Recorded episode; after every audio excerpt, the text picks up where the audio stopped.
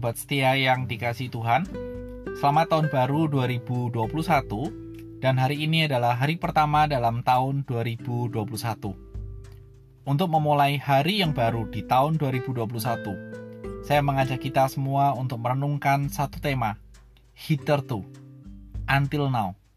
Terambil dari 1 Samuel pasal yang ke-7 ayat 2 ayat 1 sampai dengan ayat yang ke-14.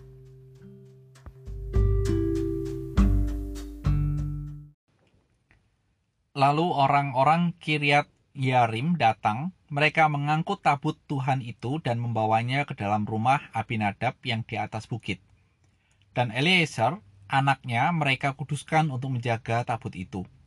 Sejak saat tabut itu tinggal di Kiryat Yarim, berlalulah waktu yang cukup lama, yakni 20 tahun. Dan seluruh kaum Israel mengeluh kepada Tuhan. Lalu berkatalah Samuel kepada seluruh kaum Israel demikian, jika kamu berbalik kepada Tuhan dengan segenap hati, maka jauhkanlah para Allah asing dan para asyitoret dari tengah-tengahmu, dan tunjukkan hatimu kepada Tuhan, dan beribadahlah hanya kepada kepadanya, maka ia akan melepaskan kamu dari tangan orang Filistin. Kemudian orang-orang Israel menjauhkan para Baal dan para asyitoret dan beribadah hanya kepada Tuhan. Lalu berkatalah Samuel, kumpulkanlah segenap orang Israel di Mispa, maka aku akan berdoa untuk kamu kepada Tuhan. Setelah berkumpul di Mispa, mereka menimba air dan mencurahkannya di hadapan Tuhan. Mereka juga berpuasa pada hari itu dan berkata di sana, "Kami telah berdosa kepada Tuhan." Dan Samuel menghakimi orang Israel di Mispa. Ketika didengar orang Filistin bahwa orang Israel telah berkumpul di Mispa, majulah raja-raja kota orang Filistin mendatangi orang Israel serta didengar orang Israel demikian, maka ketakutanlah mereka terhadap orang Filistin. Lalu kata orang Israel kepada Samuel, Janganlah berhenti berseru bagi kami kepada Tuhan, Allah kita, supaya ia menyelamatkan kami dari tangan orang Filistin itu. Sesudah itu Samuel mengambil seekor anak domba yang menyusu, lalu mempersembahkan seluruhnya kepada Tuhan sebagai korban bakaran. Dan ketika Samuel berseru kepada Tuhan bagi orang Israel, maka Tuhan menjawab dia. Sedang Samuel mempersembahkan korban bakaran itu, majulah orang Filistin berperang melawan orang Israel. Tetapi pada hari itu, Tuhan mengguntur dengan bunyi yang hebat ke atas orang Filistin dan mengacaukan mereka, sehingga mereka terpukul kalah oleh orang Israel. Keluarlah orang-orang Israel dari Mispa, mengejar orang Filistin itu dan memukul mereka kalah sampai hilir Betkar. Kemudian Samuel mengambil sebuah batu dan mendirikannya antara Mispa dan Yesana. Ia menamainya Eben Heiser. Katanya, sampai di sini Tuhan menolong kita. Demikianlah orang Filistin itu ditundukkan dan tidak lagi memasuki daerah Israel. Tangan Tuhan melawan orang Filistin seumur hidup Samuel. Dan kota-kota yang diambil orang Filistin daripada Israel kembali pula kepada Israel, mulai dari Ekron sampai Gad dan orang Israel merebut daerah sekitarnya dari tangan orang Filistin. Antara orang Israel dan orang Amori ada damai.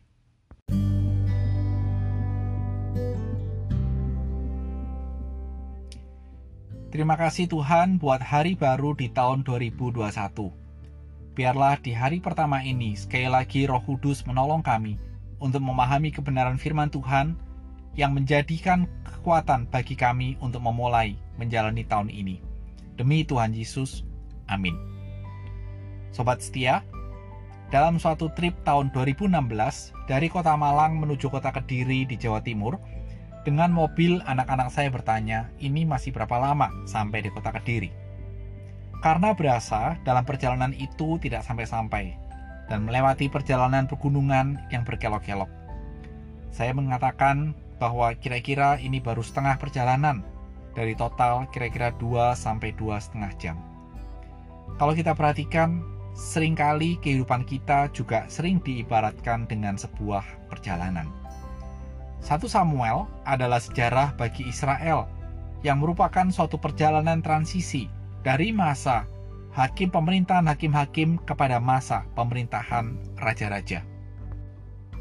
Dalam perjalanan itulah kita belajar satu kisah, di mana dalam kisah yang kita baca dalam satu Samuel pasal yang ketujuh, Israel berbalik dari menyembah Baal dan para Ashitoret dan beribadah kepada Allah.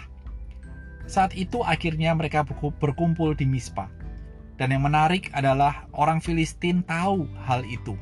Dan mereka maju bersatu menyerang orang Israel.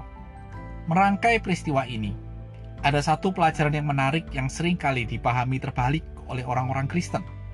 Bahwa kalau hidupnya sudah bertobat, meninggalkan segala dosa, mereka berharap seharusnya hidupnya tidak ada lagi kesulitan karena mereka sudah bertobat. Dan mungkin tahun 2021 juga menjadi sebuah momen, satu titik pertobatan kita, bahwa sudah tahun 2021 dan aku mau bertobat. Sangat baik sekali komitmennya. Tapi ingat, pertobatan tidak akan membuat diri kita lepas atau bebas 100% dari kesulitan. Ini yang juga terjadi bagi bangsa Israel. Mereka bertobat, tetapi langsung cerita ini dilanjutkan dan disambut oleh serangan orang-orang Filistin, di mana para raja-raja kota bersatu dan mereka menyerang Israel. Ingat bahwa Filistin adalah musuh bebuyutan bagi Israel. Dan yang perlu kita perhatikan, respon orang Israel terhadap serangan orang Filistin, Alkitab mencatat mereka takut, bahkan bisa diterjemahkan sampai pucat Entah apa yang terjadi, kita tidak tahu. Tapi Alkitab mencatat orang Israel saat itu sangat ketakutan. Dan yang menarik bukan ketakutannya, tetapi cerita itu berlanjut orang Israel memohon kepada Samuel untuk meminta pertolongan kepada Tuhan di tengah-tengah ketakutan yang begitu sangat. Suatu contoh yang luar biasa.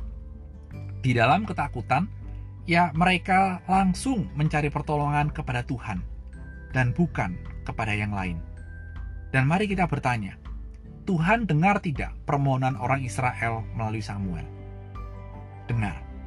Cerita ini berlanjut mempertontonkan suatu atraksi bagaimana Tuhan bekerja mengalahkan bangsa Filistin.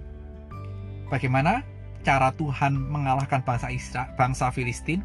Lihat, Tuhan menghajar bangsa Filistin bukan dengan bala tentara surga yang turun langsung dari surga menghajar bangsa Filistin. Seperti cerita-cerita dalam film-film peperangan, tetapi dengan cara mengguntur dengan bunyi yang hebat. Ini bisa dibayangkan sebagai sebuah petir yang menggelegar. Suaranya sangat keras. Seperti kalau kita tiba-tiba kaget ada geledek. Duar! Dan bayangkan, itu terjadi 10 kali lipat kerasnya. Mungkin. Hal itulah yang membuat bangsa Filistin ketika menyerang bangsa Israel dengan penuh kekuatan menjadi kocar-kacir. Dan dalam kondisi kocar-kacir itulah bangsa Israel mengalahkan bangsa Filistin dengan telak. Sampai di sini, kemudian Samuel mengambil batu dan mendirikan serta memberi nama Eben Heiser. Katanya, sampai di sini Tuhan menolong kita. Kata sampai di sini, inilah yang dalam bahasa Inggris dalam versi King James menggunakan kata hitherto, yang memiliki arti yang menunjuk bukan hanya kepada momen saat itu, now, tetapi memiliki sebuah pemahaman, suatu rangkaian bahwa sejak dulu mungkin bisa diambil sejak pembebasan bangsa Israel dari Mesir. Mereka melewati berbagai halangan, rintangan, dan sampai sekarang Tuhan telah menolong kita. Dan bahkan di masa depan pun Tuhan akan menolong kita. Dengan Ebenezer, Samuel ingin bangsa Israel senantiasa ingat bagaimana penyertaan Tuhan dalam hidup mereka senantiasa ada. Itulah sebabnya kenapa Samuel mendirikan batu dan menamakan Eben. Sobat setia, tahun 2021, Hitherto, sampai sekarang Tuhan telah menolong kita melewati berbagai pengalaman hidup di masa lalu dan perjalanan hidup yang sepertinya bisa digambarkan seperti roller coaster. Dan inilah yang harus menjadi kekuatan dan pedoman dalam hidup kita bahwa hitherto Tuhan telah dan akan terus menolong kita sampai akhir hidup kita. Di tahun ini, kita tidak tahu apa yang akan terjadi di tahun 2021. Ada banyak kemungkinan yang bisa terjadi, dan ada banyak hal yang mungkin tidak kita prediksi terjadi atau pikirkan bisa terjadi, yang membuat kita kaget. Sehingga ketika semua itu datang, biarlah kita boleh langsung memohon pertolongan Tuhan dalam menghadapi semuanya, sampai akhirnya kita pun bisa mengatakan Eben Heiser. Sampai di sini Tuhan menolong kita. Biarlah ini menjadi kekuatan modal kita untuk menjalani tahun 2021. Selamat menyongsong hari-hari di tahun 2021 dan hitherto hate the Lord help it us. Amin.